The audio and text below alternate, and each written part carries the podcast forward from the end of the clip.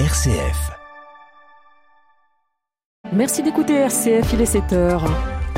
Le flash Pauline de Torsiac, bonjour. Bonjour Delphine, bonjour à tous. Une grande marche contre l'antisémitisme aura lieu demain à Paris à l'initiative de la présidente de l'Assemblée Yael Braun-Privet et du président du Sénat Gérard Larcher. L'Élysée a fait savoir qu'Emmanuel Macron ne participerait pas à cette marche.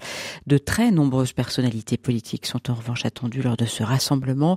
La première ministre Elisabeth Borne, les anciens présidents François Hollande et Nicolas Sarkozy. Présence également du Rassemblement national avec Marine Le Pen et Jordan Bardella. Euh, la gauche également avec les partis socialistes, communistes et écologistes.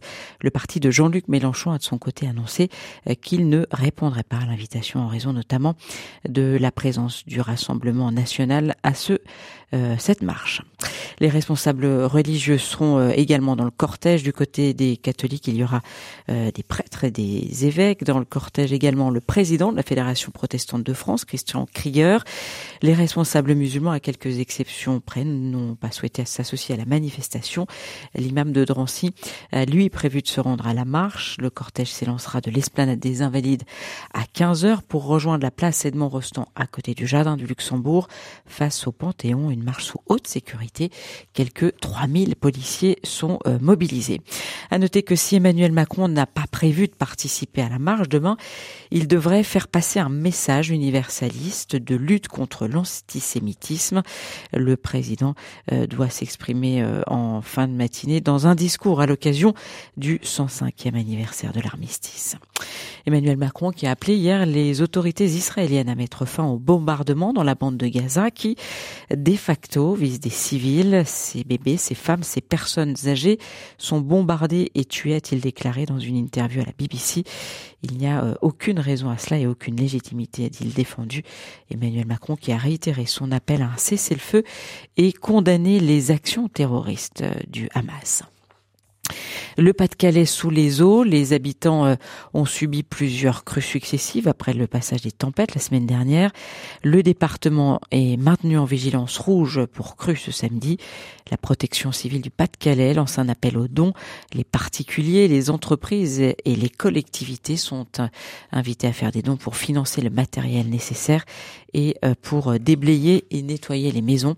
Quant à l'état de catastrophe naturelle, eh bien, il devrait être déclenché le 14 novembre pour euh, les villes touchées. Un militaire français a été retrouvé mort euh, hier en Polynésie. Il participait à un exercice de cohésion. Selon les sauveteurs, le, euh, le, le, militaire était en contrebas d'une cascade, accroché à un arbre dans un lieu euh, difficile d'accès. Un mot de sport avec euh, l'OGC Nice qui a manqué l'opportunité hier soir de prendre ses distances au classement en obtenant le nul sur la pelouse de Montpellier 0 à 0 lors de la 12e journée de championnat. Merci Pauline. On vous retrouve à 7h30 pour le journal. Voici tout de suite la météo.